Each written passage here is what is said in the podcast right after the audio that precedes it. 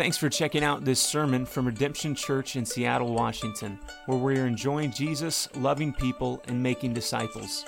If you'd like to learn more about Redemption, you can go to redemptionchurchseattle.com, or better yet, come be our guest on a Sunday here in Green Lake.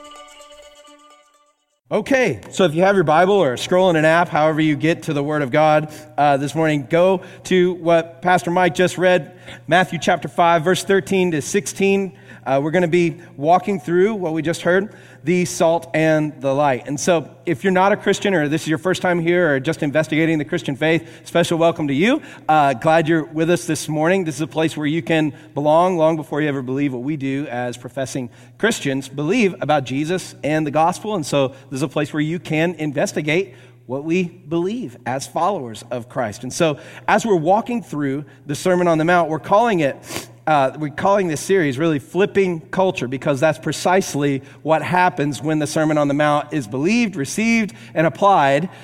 Culture is flipped. It's where serving is valued over lording over others in power.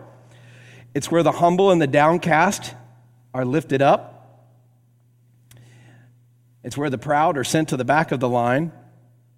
It's where grace triumphs over retaliation. It's where love of God and neighbor is not a theory, but it's actually the way of life. It's in fact, in Acts chapter 17, it, they, they literally accused Paul and Silas and, the, and Jason uh, for flipping the world upside down. Literally, that's how they described the first Christians, was these men are turning the world upside down. And so it's appropriate to call Jesus' sermon something like flipping culture. I learned recently too, I wondered, like, where did the word Sermon on the Mount actually come from?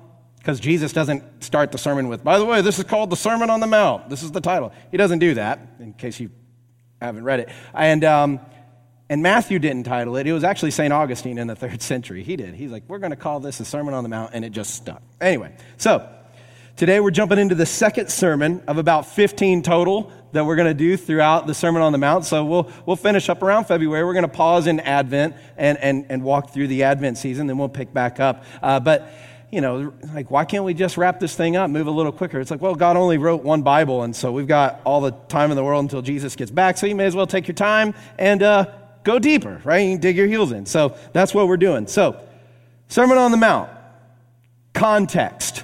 Context matters big time. Listen, the context in which something is spoken is as important as what is actually being communicated. The context in which something is spoken is as important as what was actually being communicated. Maybe you've had this experience in which you've had someone take something that you said, lift it out of its context, drop it into another context, and it, well, went maybe poorly. yes, and in fact, if you do it in the wrong situation, you can go to jail for that. So, context actually matters. And so, why mention that? Well, here's why. Uh, we're studying a book that's uh, a couple of thousand years old, uh, written in an ancient Near Eastern context, and now we're dropping it into English in Seattle this morning. So we've got quite a gap. Have you noticed when you read the Bible and go, wow, they did things different back then? Or, wow, they said that very strangely. Or, oh, I don't understand that. Or, wow, that's very, di-. yeah, context. We, we, we've got a few thousand years and a few thousand miles between us and the most recent person that participated in the writing of Scripture. So we go, okay, so the gap is big. How is it closed? How do you build a bridge? Well, the Christian faith is unique in that the author of the scriptures, the person of the Holy Spirit, is actually present in the reading and preaching of the scriptures and in the gathering of the saints. That we don't drop off and go, oh gosh, well, the context was so long ago. How can we make sense of it today? We go, well, God the Holy Spirit is with us. And by his grace, he takes his word and applies it to us. So that's how the gap is at least closed. So you'll hear us referencing regularly the biblical, historical, and theological context of, of, of, various passages. And so as we continue our journey, our second week through the Sermon on the Mount, we are reminded that the Sermon on the Mount is not Aesop's fables or um, some kind of trite wisdom sayings that may or may not be true, but rather the Sermon on the Mount is exactly that. It's a sermon, it's Jesus' sermon, okay? And now, a sermon, I'll talk to you for a moment about what a sermon is, since you're church people. You're like, we know what a sermon is, dude. Well, in case for the one person who doesn't know what a sermon is, here's what a sermon is. The word sermon comes from the Latin, and all it means is really is an organized lecture or discourse or talk. Now, the emphasis, though, is certainly on the organization of the content being delivered, okay? So, I've heard a lot of sermons in my life. Have you? Did anybody in here like grow up going to church? I'm not talking to just Easter Christmas people, I'm, though y'all are always welcome. But I'm talking, did you grow? Did, did, put your hands up. I know we're Presbyterians or whatever. There you are. See? See, look. Holy Spirit's moving in our church right here. All right, so. Yes, yeesh. All right, so, but in growing up and going to church, I know I heard a ton of, of sermons. I'm 37 years old now. Um, the very week I was born, my mom played piano at First Baptist Church of Woodstock, Georgia, small farm town. And uh, I remember our church was about this size uh, when, I, when I went to my very, what I remember, what we called big church. Did you guys call it big church? This was called big church, and, you, and then we had Sunday school, right? I remember being about five years old when I heard my, my very first sermon. And so this week I started thinking, going, okay, so that was about 32 years ago. How many sermons have I heard? Because literally, we were there Sunday morning, Sunday night, and what's the other sacred day? Wednesday night. That's right, church folks. All right. So, all right. So we were there Sunday morning, Sunday night, Wednesday night. That's a lot of sermons. That's a lot of sermons. So I did the math. That comes out to 1,664 sermons just on Sunday mornings. That's a lot of hours. In fact, and if you do the math on all the hours, if, that's, if there's 1,600 sermons, that comes out to about 70 days.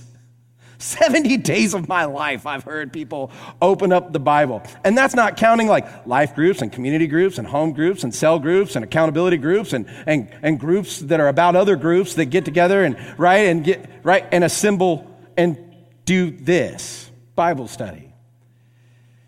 And then, if that's not enough, I started going to seminary and starting my theological education at the age of 19 and stayed at it until I finished this year. Heck, I even translated in one class, we, we translated the Sermon on the Mount in Greek. I mean, I have had so much Bible and sermons and this. Has anybody, you guys like, you know what? I've been in church a whole lot too. That's a lot of sermons. And so I'm thankful for it. In fact, the first time I preached a sermon, I preached a sermon at the age of 16. I became a Christian about 90 days earlier, and my youth pastor thought it was time for me to start preaching. Which, anyway, so I preached a sermon on why Jesus loves punk rock kids because I was one. So I was like, he. So that's what I did, and it was it was it was a great sermon, I'm sure. Um, yeah, but I have actually always been interested in like how sermons are actually arranged. And whether you've ever had a class in oral communication or not, you too actually have, you at least evaluate a sermon every Sunday when you leave. You walk out and go, man, that was awesome. Man, that totally stunk. Man, that made no sense. Or maybe I was like, mm, maybe that made sense to somebody else, whatever. But we have a criteria by which we evaluate a sermon, and we do so not just on the content, but how the content's actually arranged. And then you also ask questions like Does this dude or girl up there, wherever you are, does this person believe what they're talking about? Is it persuasive? Is it true? Is it coherent? Is it passionate? Is it convicting? Is it relevant? Is it right? Does it have anything to do with my real life? Yeah, we walk out of here evaluating all the time, like whether if this was worth our time or not. So, the arrangement of a sermon actually matters. Like, why mention all this about sermons? Because we're looking at Jesus' sermon, the Sermon on the Mountainside. So I'll tell you just a couple pieces on the context, and then we're going to walk through those four verses, okay? First, Matthew 5, verse 1. Matthew tells you that Jesus ascended a mountain and sat down. That's important. In fact, Jesus is already preaching a sermon without opening his mouth. That move right there to a Jewish audience would have already been Jesus preaching. Like, that's so weird. You're supposed preaching starts when the Bible is open. Hold on. In that Jewish context, Matthew was a Jew writing to Jews about the Jewish Messiah who has been sent by God, who is going to redeem the people of Israel. Right. When they see Jesus ascend a mountain, every Jewish reader in the first century would have gone, oh man, something like earth shattering is about to happen right here. Why? It's just a mountain. Abraham goes up a mountain. Moses goes up a mountain. Elijah goes up a mountain. When you see something happen on a mountain, something's about to happen. God's going to set the thing on fire. Something is about to go off. A- Abraham, right, binds Isaac on a mountain, and then God provides a sacrifice. A Jew would have gone, oh, oh, man, especially when you start reading. I mean, you got to read Matthew's gospel real slow and ask all the, like, ask a billion questions. Matthew is out to show you that Jesus is the truer, the greater, the superior Moses. Like you'll see, like uh, Moses goes up the mountain, gets the Ten Commandments, and comes down. Jesus goes up the mountain and now gives us the new way, the new law, the Christian law, the ethic of what it means to be a follower of Jesus. It's going to happen on a mountain. And if you read through Matthew's gospel, Matthew's trying to really make it like big blinking sign in your face. Jesus is superior to Moses and everyone else. So, like, if you read, remember Moses' birth story? What happens? Well, the Pharaoh notices that all the Hebrew slaves are, are growing in population, right? And he gets nervous and gets really scared and he, gets his, his, his, he starts to get threatened by the idea of there's too many slaves now. Oh, what if they rise up? So he calls for a mass infanticide to kill all the male children. Moses is spared by a miracle. His mother places him in a reed basket, floats him down the Nile River, and who picks him up? One of Pharaoh's servants brings him in and raises him in the Pharaoh's house. Moses was spared by a miracle. How does Matthew begin? The king of the Jews is born, and now Herod's threatened, and there's a mass infanticide. And Jesus is spared by a miraculous intervention in which God tells Joseph, Get out, get out now. And ironically, where does Jesus go? To Egypt, of all places. There's all kinds of things like that where Matthew's trying to show you that Jesus is greater and superior. Or, or Moses wanders for 40 years, right? With the, in, in the wilderness. Jesus is tested for 40 days. Moses, big covenant stuff. Read Exodus, there's a lot of that. Covenant. Jesus comes on the scene. What does he say in Matthew 26? This is the new covenant in my blood. Whoa.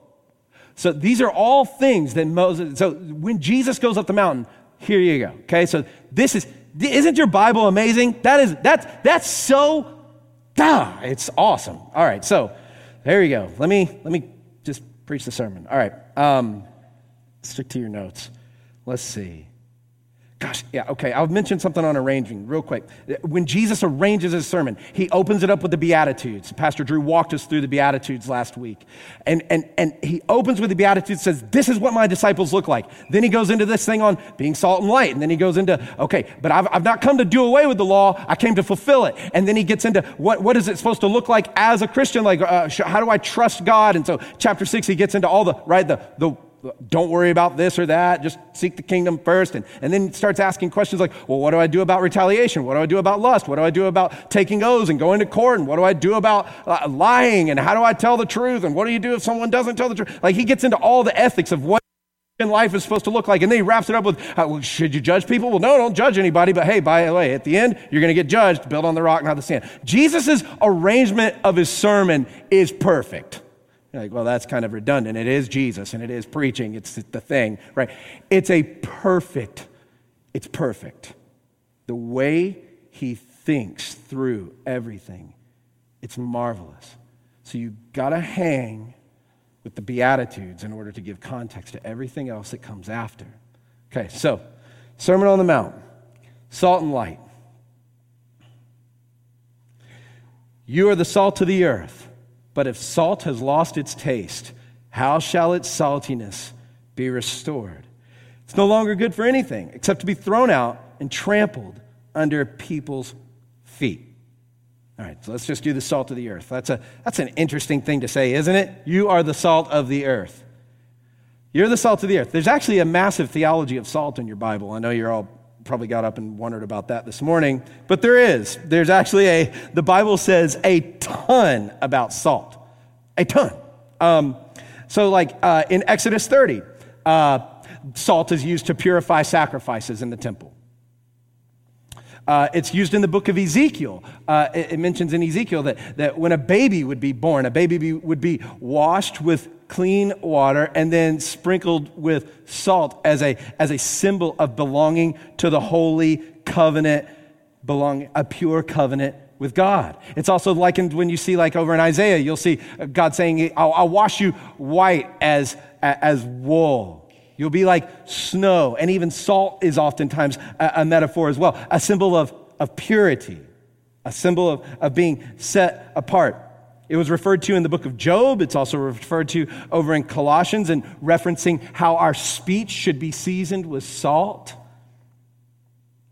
Uh, Elijah, he threw salt in the water, and the water is said to be, to be healed. And of course, in the ancient world, meat was cured and preserved through salt because the commodity of uh, having a refrigerator was just unbelievably rare. Those that could put things on ice, that was not the most popular thing in first century Palestine. You're like, no kidding. Right. So, Jesus is teaching here when he says to his disciples, he is not talking to everybody else in the world. He's speaking to the disciple to the disciples. You are the salt of the earth. He's teaching that everyone who would come after him as one of his disciples is to be about fighting back the decay that is throughout society. You are the salt, like your refrigerator at home that preserves your groceries. That's precisely what we, as followers of Jesus, are to be in the world. We are to push back against darkness, to push back against decay, to push back against sin, against God, and sin against our neighbors. You're the salt. You're to fight that kind of decay. So, this is why we're to be about seeking human flourishing in our city. This is why we're passionate about pro life, for all of life for every life. Not just pro birth. We're pro birth, you better believe it. But pro life, for all of life, for every life. This, this is what it means to be salt of the earth, to look at your neighbor, red, yellow, black, and white, and go, I have their best in mind. And I check my politics at the door because my theology trumps my politics day in and day out as a follower. I am first and foremost a citizen of heaven before I'm a citizen of anywhere on this earth. So, this is what Jesus, I believe, is getting at. This is why we give to local missions. This is why we give to global missions. This is why we pray for our school teachers and pray for firefighters and police officers and politicians. This is why we pray for our artists to create art to the glory of God. This is why we make disciples that are intentional about going about encouraging one another in the day to day. And you know what? This isn't unique to us in this room right now. It's as old as the faith is itself. So, look at this excerpt. Uh, it's from an early epistle known uh, as the Epistle to Diognetus. Uh, it, we don't know who wrote it, the, the, the author is anonymous, but listen to this. They, many scholars believe that this guy actually served uh, in the court of Marcus Aurelius in 130 AD. Listen to this. This is the reputation. This is the reputation of the early Christians. Salt of the earth. Listen to this. This is what they said about our family. They dwell in their own countries, but simply as sojourners. As citizens, they share in all things with others, yet endure all things as foreigners. Every foreign land is to them as their native country, and every land of their own birth as a land of strangers. They marry, as do others. They beget children but they do not destroy their offspring. They have a common table, but not a common bed. They are in the flesh, but they do not live after the flesh. They pass their days on earth, but they're citizens of heaven. They obey the prescribed laws and at the same time surpass the laws by their lives. They love all men and are persecuted by all. They are unknown and condemned. They're put to death and restored to life. They are poor, yet they make many rich. They are in lack of all things, yet they abound in all. They're dishonored, and yet in their very dishonor are glorified. They are evil spoken of, and yet are justified. They are reviled, and they bless. They are insulted, and repay the insult with honor. They do good, and yet are punished as evildoers. This is what was being said about the saints in the first and second and third centuries, and it's being said about saints around the globe. This is what salt of the earth looks like. They've resigned to fall after Jesus. And then Jesus adds this stark conjunction. He says, So you're the salt of the earth, but if salt has lost its taste, how can it be? How can saltiness be restored? It's no longer good for anything except to be thrown out and trampled under people's feet. So, what is he talking about here when he says salt losing its taste? How can salt become unsalty? Here's what Jesus is doing He is calling disciples to a radical obedience in which we operate and we separate ourselves from the world. This doesn't mean we retreat from the world, it means we repent in the world and live completely counterculturally to the world. Can salt lose its saltiness? Yes. Mingle it with other elements and you lose saltiness. It can be contaminated. Mix it with water or sand or whatever. Jesus is saying that his disciples who are walking in the Beatitudes are the salt of the earth. But if we bring sin into our lives and keep it, nurse it, harbor it, tolerate it, Rather than seeking to put sin to death, we end up becoming completely ineffective in the world and have lost our entire purpose of being Christians. Do you see?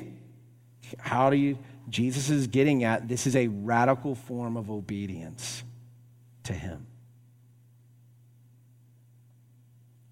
Then he follows it with the harsh image of saying it's no longer good for anything but to be trampled under, pe- but to be trampled under people's feet.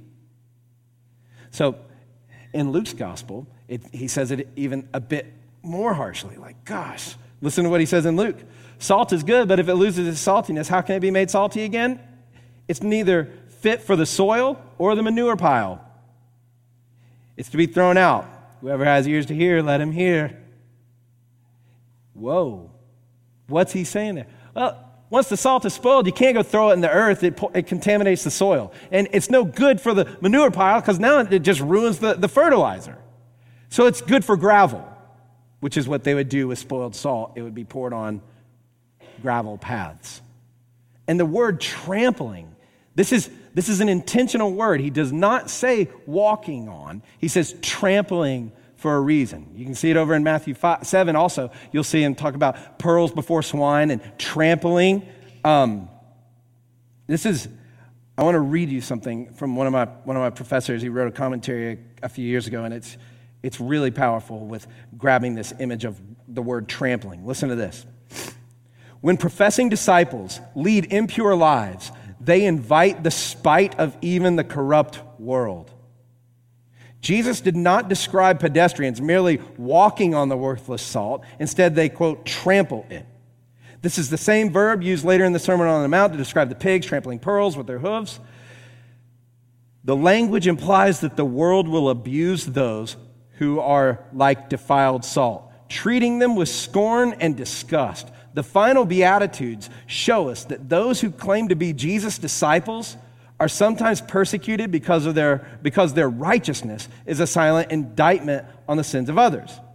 Sadly, those who claim to be Jesus' disciples but live sinfully, may be persecuted because their hypocrisy is repulsive to those who have observed the inconsistency between their words and their actions. You see what he's doing there? The end of the Beatitudes, you're going to be persecuted for righteousness' sake. You call out sin, you're going to be persecuted for that. Then he turns around and says, Oh, but if you start contaminating the salt and start welcoming sin, oh, they're gonna, the world's gonna call you out for that too, and they'll trample you under their feet because you're calling out their sin, and yet you harbor the same thing. You see, this is a radical thing, especially for Jesus to be walking through not Seattle today where truth is relative and whatever. No, no. He's talking, saying, I'm the Messiah, the Son of God. Hijacks the entire Old Testament says, I'm Yahweh in the flesh. Come at me. And then says, if you don't take this seriously, the world will trample you under their feet.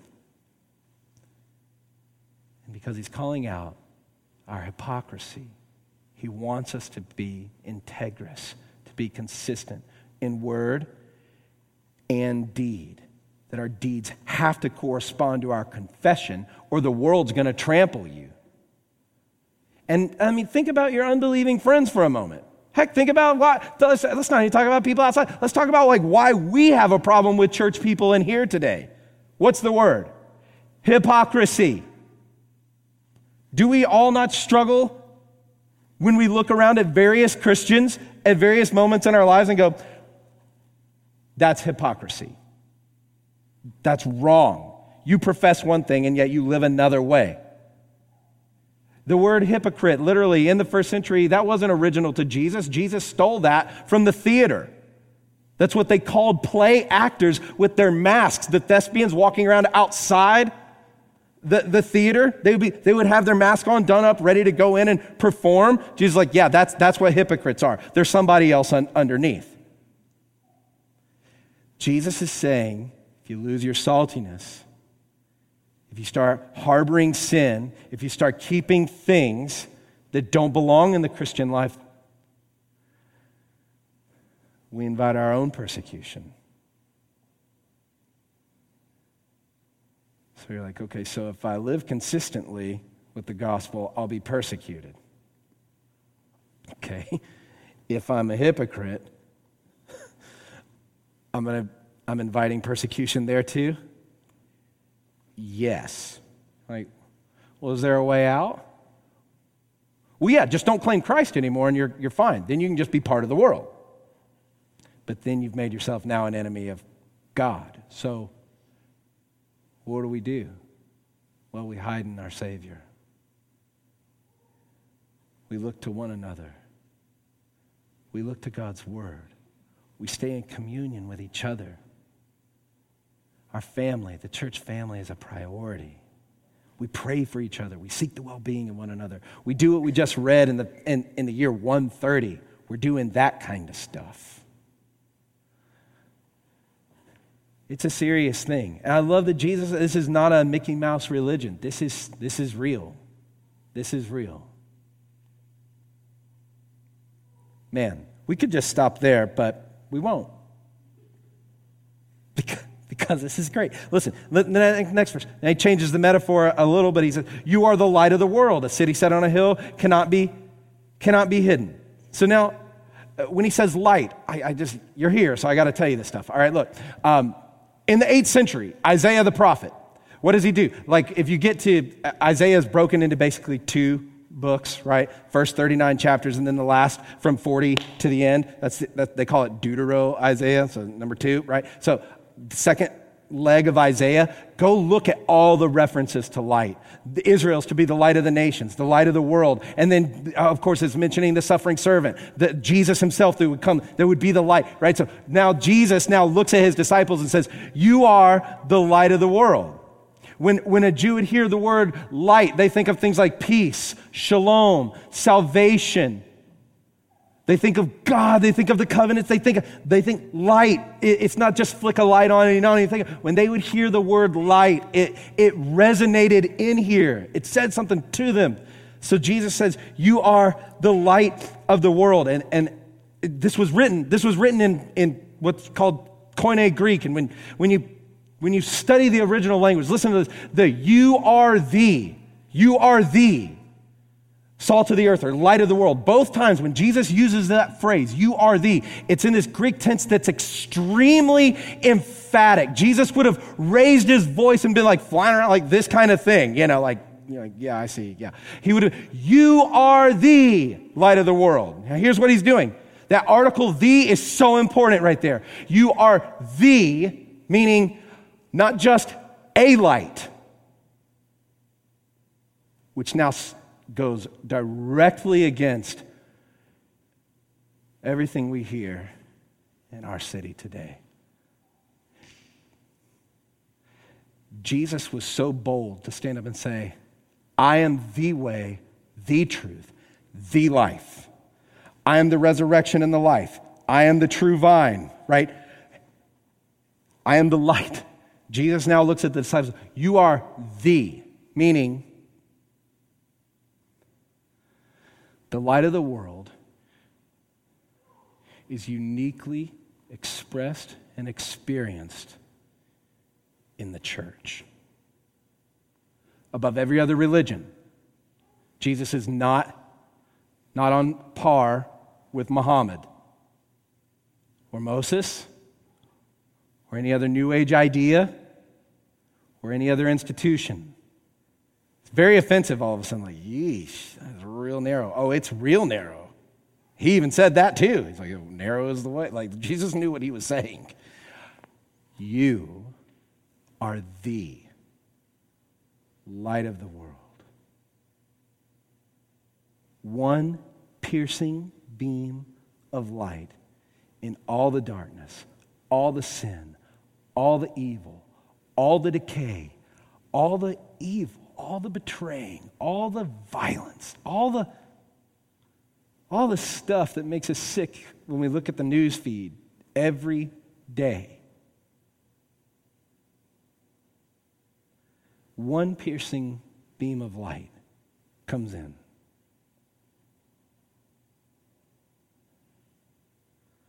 Wow. And some might get mad and go, well, why can't there be a lot of different ways? And why can't there be more lights? That's the wrong question. Let's not argue about God not giving us more lights. Let's just give Him glory that He gave us one. He doesn't owe us multiple paths to heaven, and He doesn't owe us multiple. He didn't owe us anything, but He gave us Jesus, the light of the world, and those who stand with Jesus reflect Jesus into this world. You're the light of the world. Church, this is speaking to your identity. This speaks to how you see yourself, how you see your neighbors, your brothers and sisters, right? You are, this is, speaks to you. This is bigger than your job. This is bigger than your marital status or single status or if I have kids or if I don't have kids or what my retirement plan looks like or whatever it is. This speaks so far beyond our identity. It, you're the light of the world. First and foremost, you're grounded there. And the light of the world comes through those who are practicing the Beatitudes, not in theory, but in real life. Listen, when Jesus says you're the light of the world, and then he says a city is set on a hill, eh, when a city is set on a hill, it cannot be hidden. And then he follows it with the whole reference to uh, no one lights a lamp and then puts it under a, a, a basket but he puts it on a table and he gives light to everyone in the house.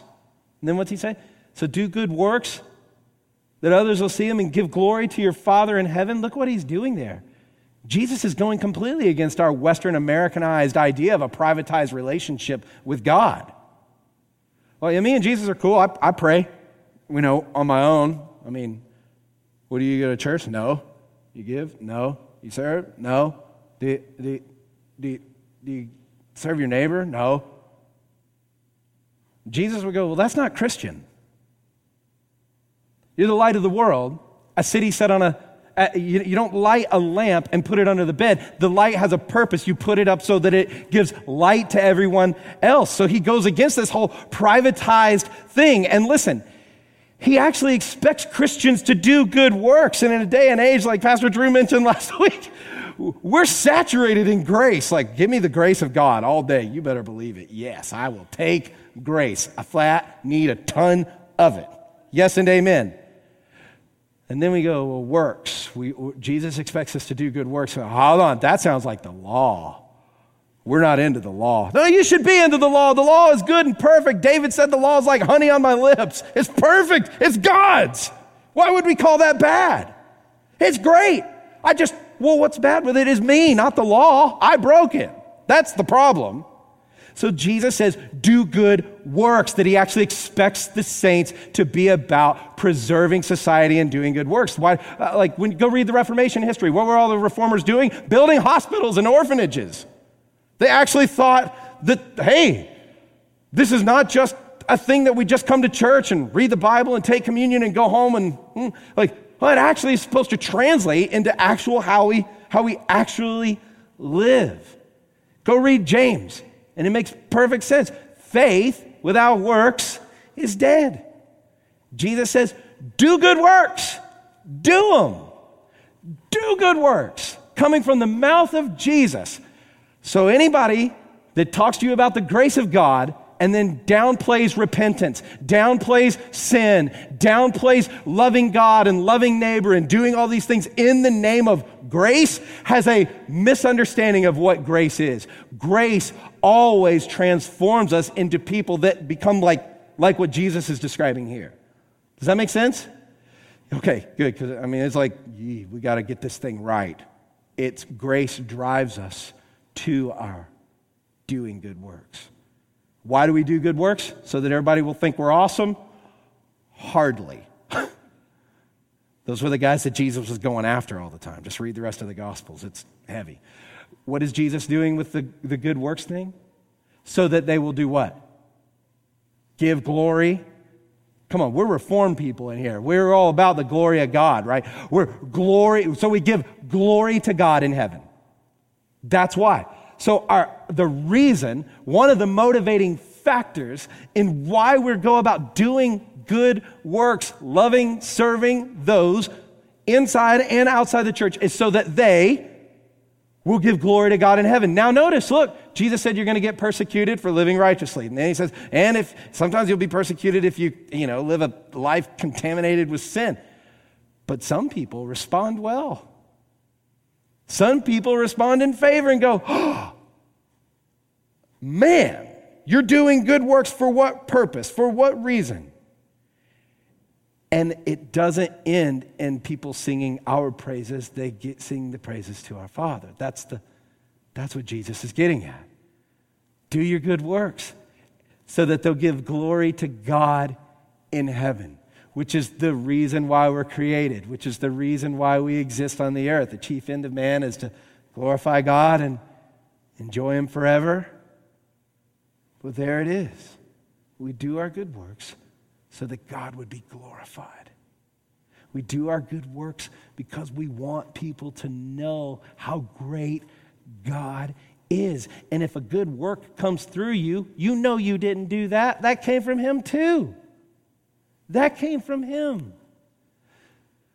So, as brothers and sisters, as we're thinking about being the salt of the earth, the light of the world, and we hear that and go, gosh, that's a massive calling. Where do I get the power to do it? Here's where. Not by looking inward to go, well, I guess I better try harder and do a few more good works and sign up for a few things and, you know, whatever. You don't get the power to do it there. How do you become salty in a world that wants to contaminate you? You practice that really hard thing called repentance. You practice that thing called confession.